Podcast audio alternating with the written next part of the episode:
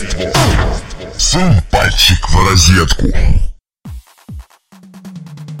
Здравствуйте, дорогие слушатели! В эфире ее радио и наша еженедельная рубрика «Розетка. Специальный выпуск». И я ее ведущая Инна. Сегодня я не буду пугать вас субкультурами и грузить философией. Сегодня мы с вами будем говорить только о сугубо бытовых вещах. Очень сугубо и очень бытовых.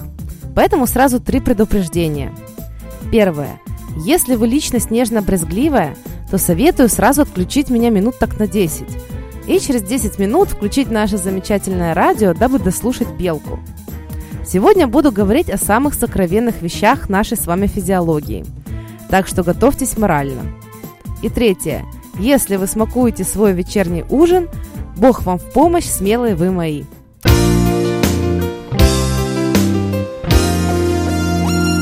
Так вот, один из моих любимых историй детства – это история Д'Артаньяна и трех мушкетеров. Согласитесь, это романтика. Тем более все мы помним Д'Артаньяна в исполнении Боярского. Ах, какое было время! Балы, подвески, кони, лувр. Так вот, я столкнулась с суровой реальностью. По крайней мере, по части быта людей в те времена.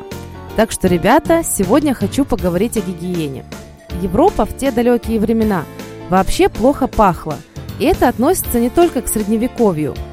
В эпохах Возрождения и Ренессанса творился такой же беспредел. И виновата в этом христианская церковь. В первую очередь католическая. И если в 15-16 веках европейцы мылись хотя бы один-два раза в год, то с 17 века вообще перестали принимать ванны. Христианство призывало людей буквально ходить в грязных тряпках и никогда не мыться – Уделять внимание своему телу считалось грехом и развратом. Мыться нельзя было и потому, что таким образом люди смывают себя в святую воду, которой прикоснулись при крещении.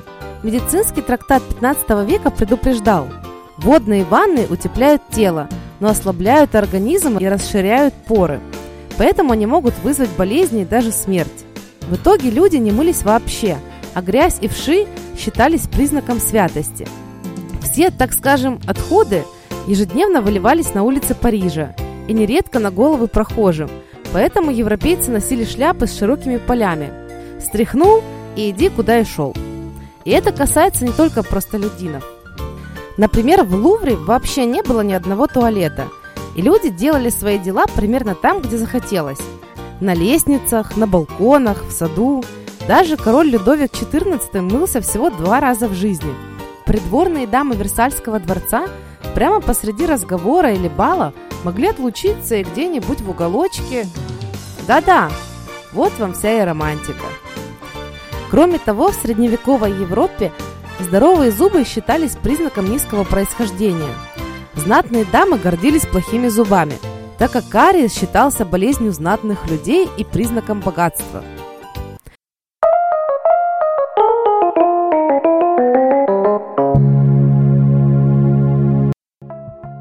Европу съедали вши, блохи и прочие радости антисанитарии.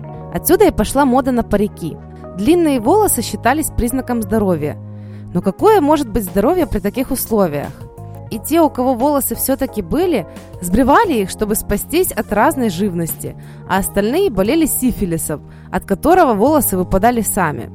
Кстати, говорят, что влюбленные мужчины собирали себе блох и пересаживали их на даму – чтобы кровь смешалась в блохе. В общем, очередной признак романтики. И воняло все. Воняли реки, воняли площади, воняли церкви, воняло под мостами и во дворцах, и воняли люди. И я вообще не понимаю, почему умывальник Майдадыр пришел к советскому мальчику, а не в Европу тех времен.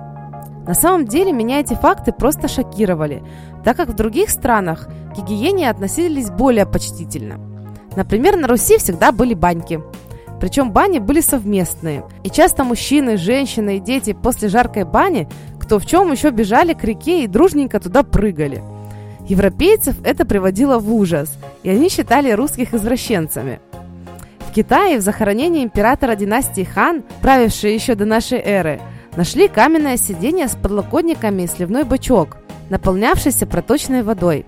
То есть, видимо, у них там с этим тоже было все в порядке. В иудаизме, как вы знаете, с гигиеной всегда было четко. В книгах точно описывается, что и сколько раз мыть, и что при этом говорить. Ну и так и делали. Вообще, увы и ах. Не хотела бы я в то время увидеть Париж. А если бы увидела, то точно бы умерла.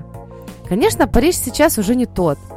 Но скажу вам по секрету, что у французских мадамов до сих пор в моде не брить. Ну, в общем, не брить то, что у большинства женщин в мире принято брить. Но это уже совсем другая история. С вами была Инна и наша еженедельная и познавательная рубрика «Розетка. Специальный выпуск». Хороших вам выходных!